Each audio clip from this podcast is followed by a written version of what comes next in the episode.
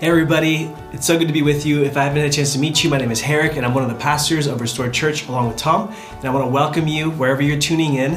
And uh, we are in the middle of a series called Jesus Is.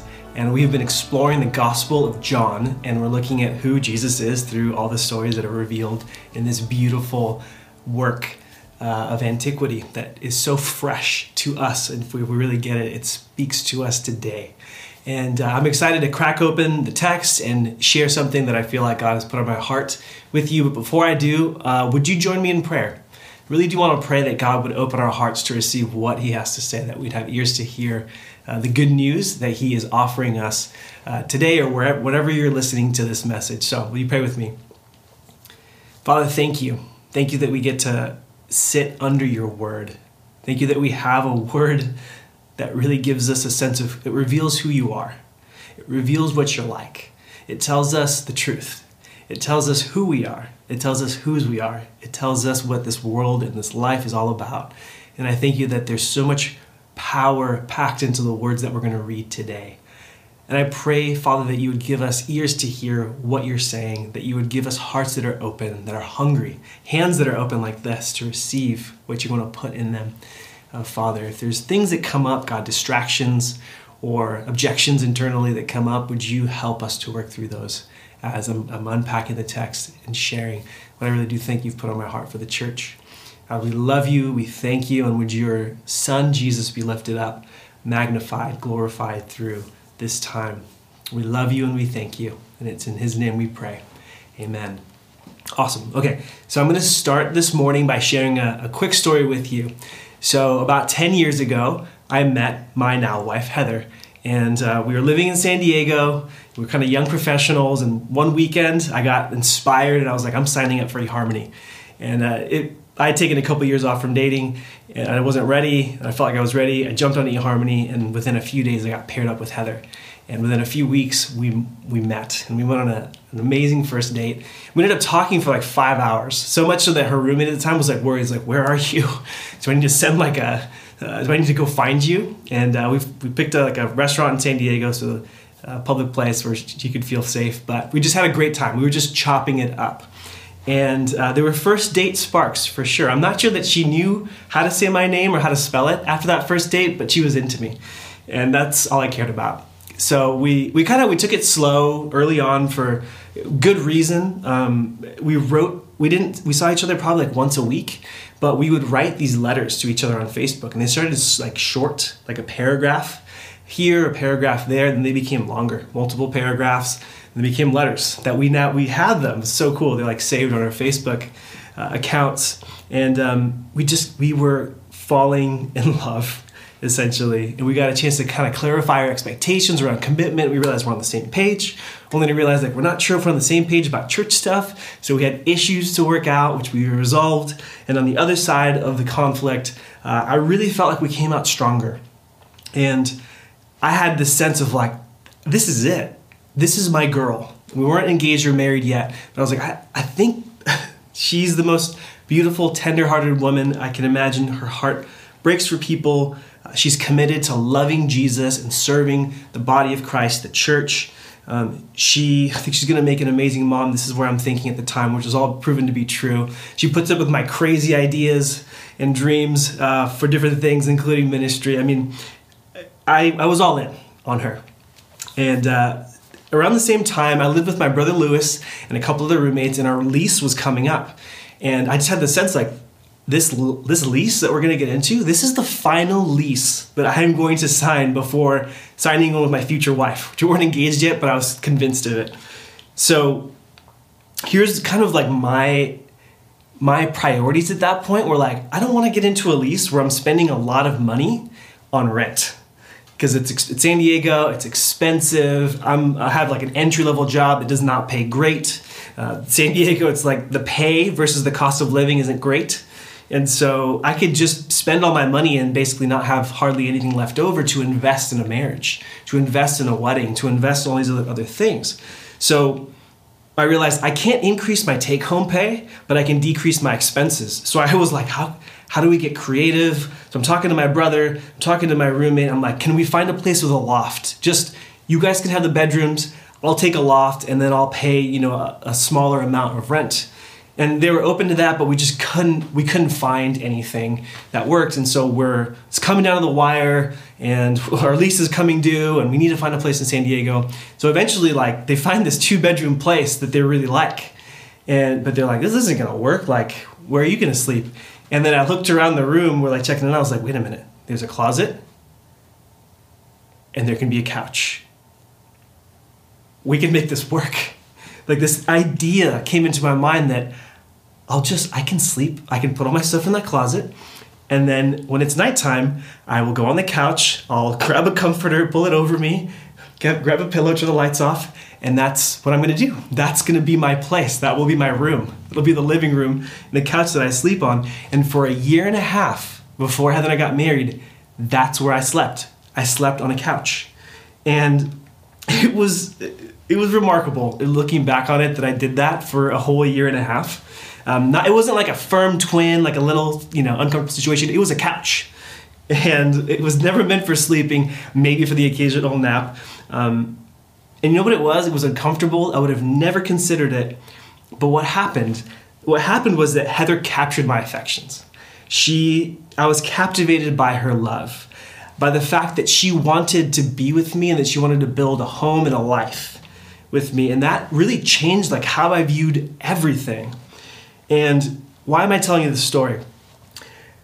Today we're going to look at a text where Jesus tells his disciples something that like if they get it, it would change the way that they viewed everything, much in the same way that my world was changed as I experienced the like the love that Heather had for me. And here's the thing I think these words that we're going to hear today, if you and I get this, if we get this today, I think it can really change how we view our lives, our priorities, our decisions, our schedules, and so much more.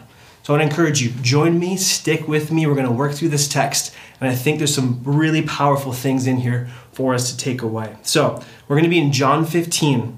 We're going to be looking at verses 9 to 17. John 15, 9 to 17. A little bit of context Jesus is giving his farewell speech. Uh, he's basically preparing his disciples for his departure. So we're going to pick up in verse 9. It says this As the Father has loved me, I'm going, to, I'm going to be doing this a lot today. I'm going to be using a triangle Father, Son, Holy Spirit. I am not saying that the Trinity is a triangle. It's just, it's a little picture that helps me. Hopefully, it'll help you. Verse 9 As the Father has loved me, I have also loved you. Okay, pause. I know it's just a few words, and you've if you've been in the church for a while, you've probably heard them before, but I think it's so important that we not run through these verses because there's so much going on in these short, in these just a few words. Think about the love relationship between the Father and the Son. What characterizes that relationship? How do you de- define it, describe it? I mean, the words that come to mind looking at this the rest of this text as i've already chewed on it and the rest of the scriptures is the love relationship between the father and the son is one of trust intimacy joy there's joy between the father and the son there's trust between the father and the son there's sharing disclosure there's partnership. The Father sends the Son into the world, which means that there is purpose and meaning that flows out of that relationship. There is a joyful giving of oneself for another. There's mutual honor. There is respect. There's sacrifice and so much more. That's the, the relationship between the Father and the Son. And what is Jesus saying? He's saying, I, Jesus, I love you the same way you and me. He loves us the same way. The love that he received, Jesus gives to us. Think about that. Think about the implications of it. It's staggering.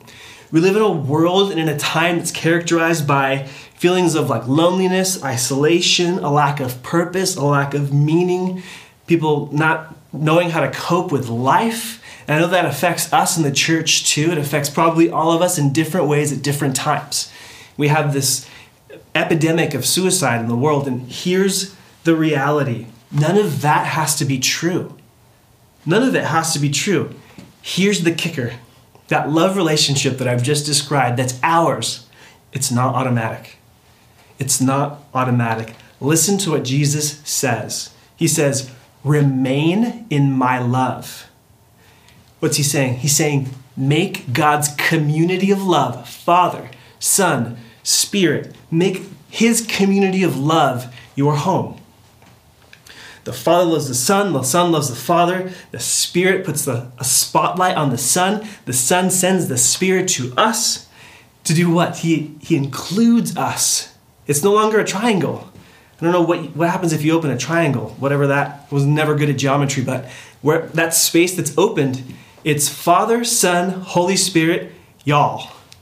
It's us in it, you and me, and all who make their home in Jesus are now a part of this community of love. Remain in that love. Okay? It's like there's a seat for you and for me at the divine table. Sit down, pass the butter. There's Jesus has already picked out the engagement ring for you. Put it on. Let's go dress shopping. Okay, guys, I'll have an analogy later. He built a house for you and for me so that where He is, you and I can also be. Make that your home. Learn to live in His love. It's not automatic, but it's for us, it's ours. And if we get this, it changes everything. Let's keep going. Keep that in mind. Verse 10 If you keep my commands, you will remain in my love, just as I have kept the Father's commands and remain in his love. Pause. Obedience. He's talking about obedience. I've already spent time laboring to explore the kind of love that Jesus is describing here so that you can see that the foundation for obedience it's not duty it's delight. It's delight. I'll never forget at one point um, when heather and i were dating we were a part of a church and at one point there was a call like a rally to sign up to serve and the big slogan was like it's a joy to serve. It's a joy to serve so sign up. It's a joy to serve so sign up. And i think it was completely well intentioned like who doesn't want their church to be joyfully serving because that reflects what god is like when we serve joyfully because that's what jesus likes so i love the heart and the intent but i was if i'm honest i was sitting there thinking the joy to serve is it? Is it a joy to serve? I almost wanted to ask, like, why? I didn't. I, I talked privately to the pastor about it later, but I was like, why? You could ask that question. Here's the reality.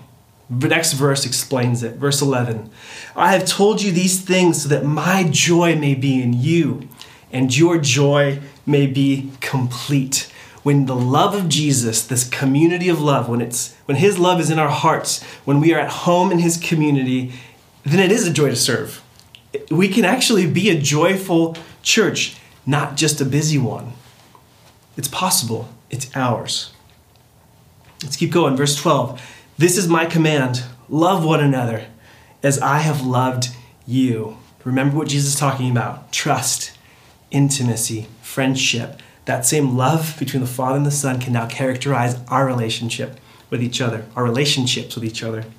Verse 13, no one has greater love than this, to lay down his life for his friends. Verse 14, you are my friends if you do what I command you. I do not call you servants anymore because a servant doesn't know what his master is doing. I have called you friends because I have made known to you everything I have heard from my Father. Man, Jesus has shared, disclosed what the Father's like and what He's all about. I think there's a reality that we can be like pretty guarded people, pretty self-protective, and with good reason, because we've been hurt and trust has been broken in our lives. But within this eternal community of love, the Father, the Son, it's one of sharing. It's one of sharing. It's friendship. I remember spending, you know, when I was, I don't know, in seventh grade, uh, you know, hours on the phone just talking to friends, just sharing and sharing and sharing. And as I've gotten older, I've noticed there's less and less of that. But I've been remembering this that God is a God who shares, who expresses himself, who communicates, who's vulnerable, who puts himself out there. And I think this is a part of what it means to be human. And I hope that we can find ourselves in that community of love as people who are able to share and who are trustworthy with one another. Verse 16 You did not choose me, but I chose you. I chose you. We have to hear this. Okay, the news just gets better. We're his friends. We're invited to love, to intimacy, to trust, to share, to friendship. And then he says, I chose you. So you are chosen. You and I are chosen people. I remember once Heather and I were doing um, some some ministry in our house. There was a couple who was having a really hard time working. They were dating, and the guy was really struggling with commitment. And I remember this this gal sitting on her couch in tears, broken because this this person that she really wanted to be with wasn't sure if he wanted if he felt the same way. And I remember praying for her, and Heather gets this this picture, this sense of like Jesus saying, "I've chosen you. I've chosen you," and it it comes out of this text, and it's this sense of like. Yes, the rejection in this life that we experience can be painful, it can be really hard, but it doesn't have to be crushing because I have chosen you. Isn't that amazing? That's the love relationship that we have with Jesus. If this doesn't get you fired up and excited and joy filled, I don't know what will. He has chosen you, He has chosen me. And then it gets better. He's not done. This is pure delight, and it gets better. He says, I appointed you to go and produce fruit, and that your fruit should remain, so that whatever you ask the Father in my name, He will give you. So, Jesus, on top of everything else, he gives us purposeful and meaningful work to do. And he is going to see to it that it's fruitful. This is this real life? Like pinch me. This is so good. This is such good news. On top of all of this, then he says again, verse 17, our last verse for today, this is what I command you. Love one another. On top of this delight, delightful foundation, love man, it is a joy to serve, isn't it? Once we got this in place, it's awesome. Uh, I hope this. I hope this gets you excited. It's gotten me excited. I last week was my birthday, and I had a chance to share with my gospel community. If you're new, gospel community, it's a series of relationships uh, where we are learning what it looks like for Jesus to be the foundation of our community. And we're working that out together. We're learning to love as we've been loved. We're learning to put this stuff into practice, to love one another as we have been loved with a group of people. My gospel community, I got to share my story with them. And we're doing that as a community in this season to get to go deeper into our love and into family. And as I prepared to share my story, it hit me that far and away, the worst moments of my life are the moments in my life where I'm scared, insecure, anxious, running around looking for identity. Anybody who can make me feel seen and valued and heard and safe. And I have torpedoed my life in that space. On the flip, the best moments of my life have been those moments when I have felt secure in the Father's love. When I have felt secure in this love relationship, Father, Son, Holy Spirit, y'all, you and me. Those have been the best moments. Those have been the moments when I have kind of forgotten about myself and thought about other people and been others oriented and self giving. It's those moments where I've experienced His love that have led me into the most fruitful ministry of my life. And so I told the group, I was like, I think a good sign for me is when I'm like kind of waxing poetic about the Father's love when I just can't even get the words out, when I'm just floored and and you, trying to find language to describe what God is like and how good He is, that's a good sign for me. I want to remain in that space for the rest of my life. I want to remain in His love. And I want that for you too. And I bet as you hear my words, you probably want that too. Here's the thing like I was saying, if we do not remain in His love, if you and I don't remain in His love, if we don't make our home in His delight, in His friendship, in intimacy with Him, it will cost us. It will cost us. And here are just a few ways. This is by no means comprehensive. These are just a few that I was prayerfully considering and I want to share with you. Number one, obedience will become drudgery and duty. Instead of having a mindset of like, Jesus, where are you going? and can I please go with you? The sense of partnership, excitement, adventure. It becomes, what do I have to do? Okay. I'd really rather be doing something else, but we'll do it. Even if we wouldn't say that, that's kind of how we feel at a heart level. Obedience can become drudgery and duty if we miss out on making our home in His love. Here's another one intimacy with God can become a transaction. Intimacy with God can give way to a transaction, actually. God, if you do this for me, I will do this for you. And so instead of a loving union, we get lawyers and contracts involved. And then we'll have a little escape clause just in case things don't go well or God doesn't hold up his end of the bargain. Man, I'm speaking from experience. Uh, here's another one fruitful ministry gives way to a platform to prove yourself. Fruitful ministry gives way to a platform to prove yourself. It no longer becomes about Jesus and his people and this community of love. Father, Son, Holy Spirit, y'all. It doesn't become about that, but it becomes about me and my ego and image. And I may even violate Jesus' words and his ways in pursuing that as I minister, and I can use people to feel good. Again, I'm not speaking as someone who's above that. I'm saying if I don't abide in his love, that's what I'll do, and that's what any anyone will do if you're in a position of, of influence. If you have any ministry, really. A couple more. God's commands, if we're not delighting in His love, they can become heavy and taxing. It can feel more like we're in, a, in the military taking orders than being a son or a daughter who is learning from dad how life works best. God's commands can become heavy and taxing if we don't abide in His love. You may serve other people, last one, but there are strings attached. You may be so starved for love that you will use control, manipulation, coercion, whatever to secure love, even though you're already more loved than you can ever dare imagine. It's just unbelief in God's love for us. Actually, one more. You may become bitter and unforgiving if you have forgotten how richly God has forgiven you and the fact that He doesn't resent you or me. He's generous in His forgiveness. What am I saying? The stakes are high. If we don't remain in His love as He instructs us, we suffer, but it's not just us, others do as well. But if we build our home in His love, we can actually have passion. We can have a sense of adventure, of trust, of intimacy, of friendship, of deep love towards God and each other. That's ours, but it's not automatic. Maybe you're thinking, man, I get this wrong all the time. It seems like I look for, look for love in all of the wrong places. And I just want you to know I get it. I'm right there with you, and at any point I can slip into that. But I have good news for you. Verse 13 says this No one has greater love than this to lay down his life for his friends. Lay down his life for his friends. Sound familiar? Who does that make you think of? Well, for me, it makes me think of The Chronicles of Narnia by C.S. Lewis. If you have never watched the movies or read the book, they are amazing. And they basically tell the story of four kids, and these four kids they stumble into a wardrobe that actually like sends them into like a, an alternate reality, another kingdom.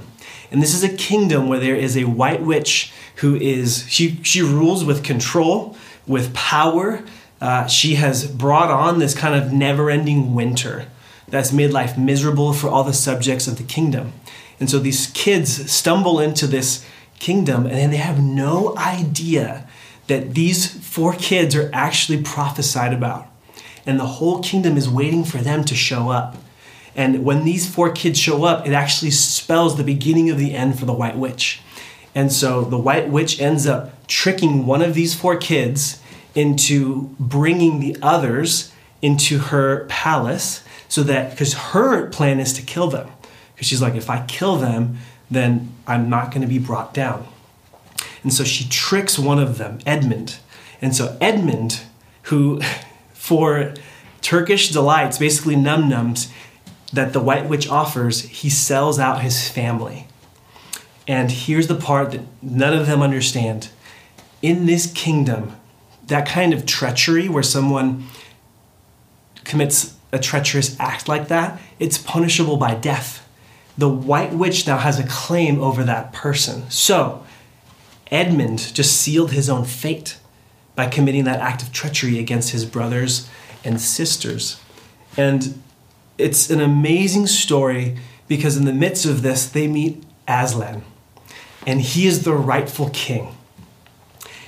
Aslan actually he he loves these children and he knows that Edmund rightly he must die. So he cuts a deal with the White Witch. And what he does is instead of Edmund dying, he says, Aslan says, I will die in his place. I'll die in his place. So the White Witch, all the darkness of this fallen kingdom falls on Aslan and he gives up his life and he dies. And there's this powerful scene in the movie where you see this, he's a lion. I don't know that I mentioned that yet. Aslan's a lion. He's not a person. Where he's lying and he's he's obviously gone, and then two of the kids are like running around him and embrace him, and they're crying, and they turn to leave, and then the ground shakes. And before you know it, they turn around and like, where's Aslan? He's gone. And then they look up, and as the sun is rising, they see him. He's risen from the dead. And basically, what happened is he rose from the dead because he gave up his life for another person. There was a whole lot of these of this world that this white witch did not understand. That if an innocent person gives their life for someone else, and they're innocent, they get to they, they rise. They'll rise from the dead. So Aslan had outsmarted the white witch, and he had redeemed Edmund. And so there's this one there's a scene after Aslan rises that two of the kids, you know, he's a he's a lion but they like wrap their arms around him and they're just kind of like cuddling with this lion and he's he's powerful he's strong he's mighty but they're just with him. They're just holding on to him. They're, they're like embracing him. And i just want you to hold on to that because obviously aslan is a picture of jesus who gives up his life for you and for me. And while we may not realize it we're a lot more like edmund than we ever realized. We commit treachery too uh, some of us have compromised our discipleship to Jesus for a boy or a girl, uh, someone that we were interested in romantically that caused us to basically walk away from Jesus for a time. Some of us have compromised our relationship to Jesus, our discipleship to Jesus, over money or a job, that we've sacrificed everything else for this thing. Uh, some of us have compromised our discipleship to Jesus to nurse, nurse grudges, actually, or to fight, or to be in conflict, or to nurse pride. Uh, some of us have compromised discipleship to Jesus through having a greater allegiance to a politician or a political party than to King Jesus himself. All of those are essentially like Turkish delights. They're little num nums, essentially, and we have compromised for these small things that we look to, that we trust in. But what we have instead is an, a king who gave up his life for us, whom we can actually embrace, who we can lean up against and the beautiful part is Aslan set Edmund back into his service. He actually became one of the Edmund now at the end of the first movie, he's sitting on a throne, the four of them, ruling and reigning. Aslan had restored him into his rightful place as a king. And that's what Jesus does for us, for you and for me. He makes us kings and queens, no matter what we've done, no matter what how we have fallen, no matter how we've betrayed him, he makes us new people. He invites us into this community of love. And He puts y'all right in the middle of it. It's just remarkable. It's amazing. And Jesus is the Son who obeyed the Father all the way to death. He did that for us. Just like Aslan was obedient all the way to his death, Jesus was obedient all the way to his, so he could atone for our sins and we could be brought back into the community of love. If that doesn't get you jazzed, I don't know what will.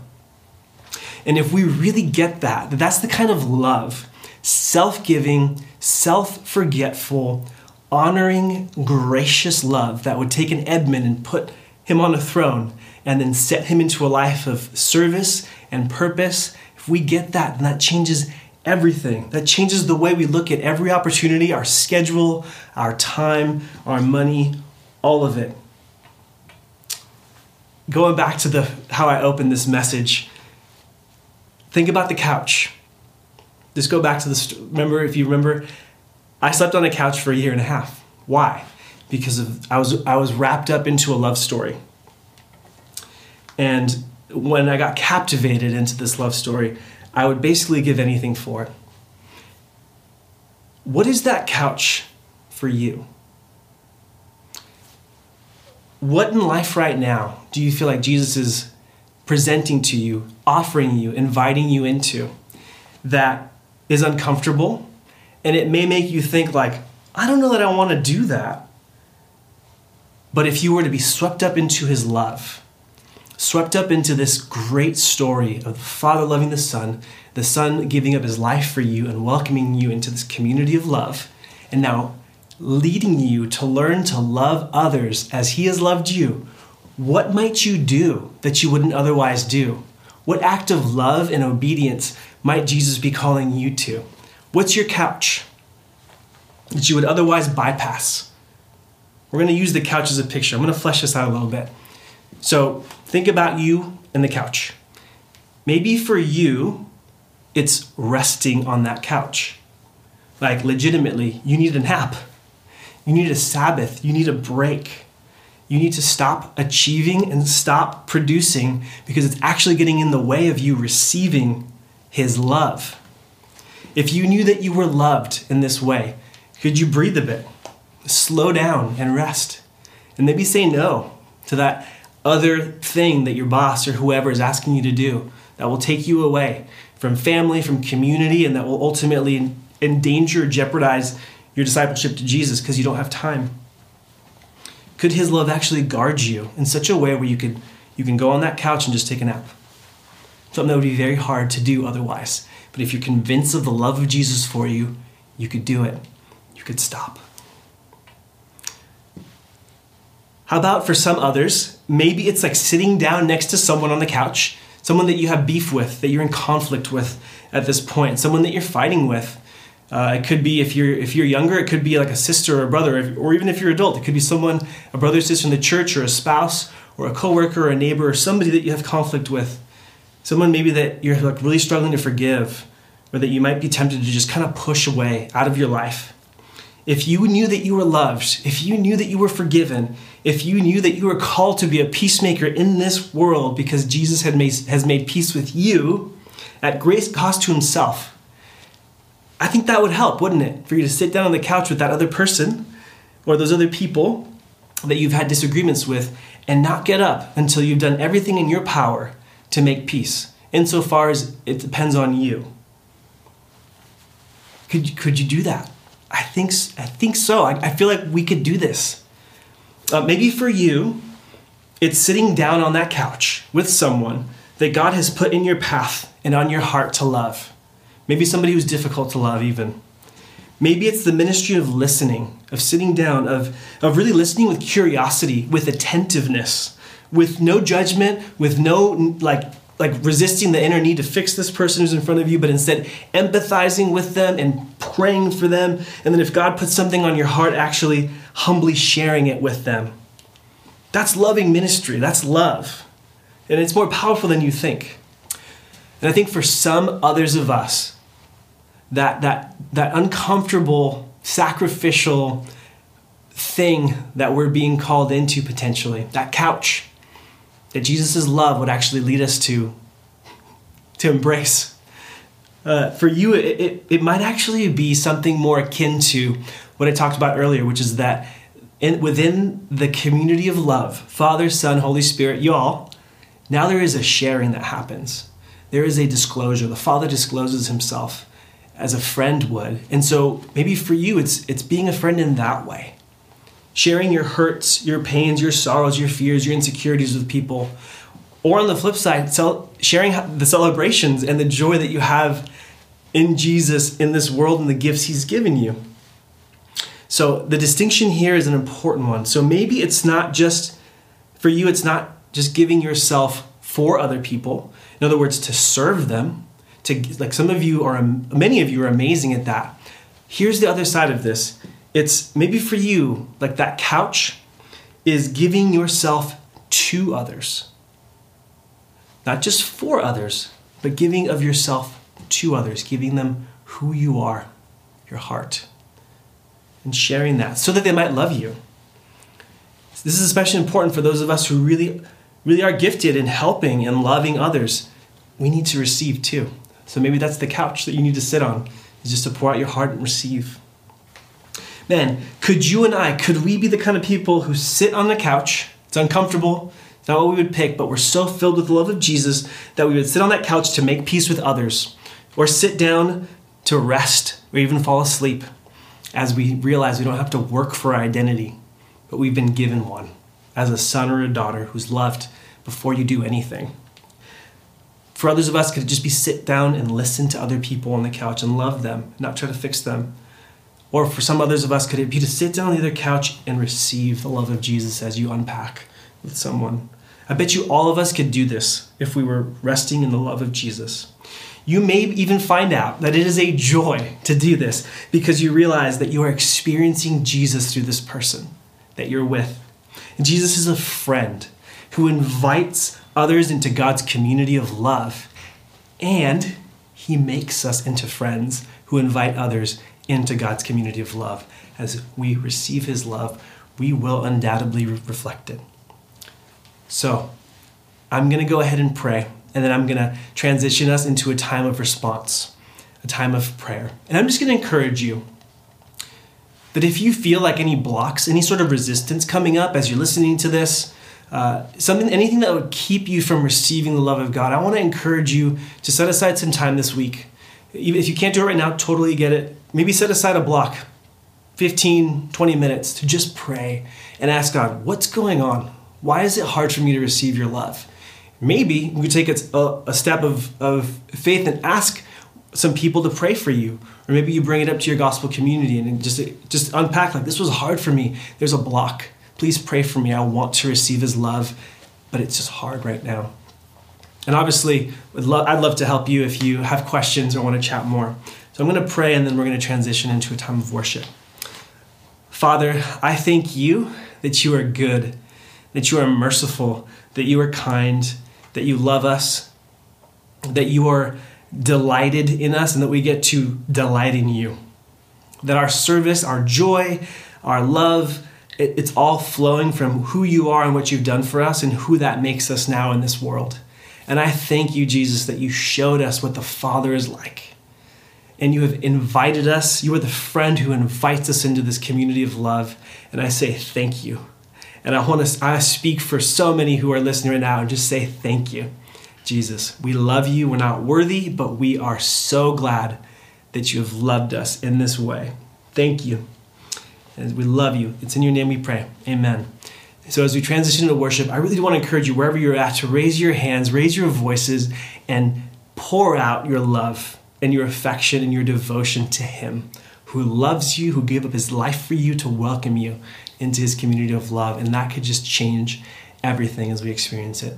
Love you, church. Grace and peace to you. Hope you have a great time worshiping Him and during the rest of this week.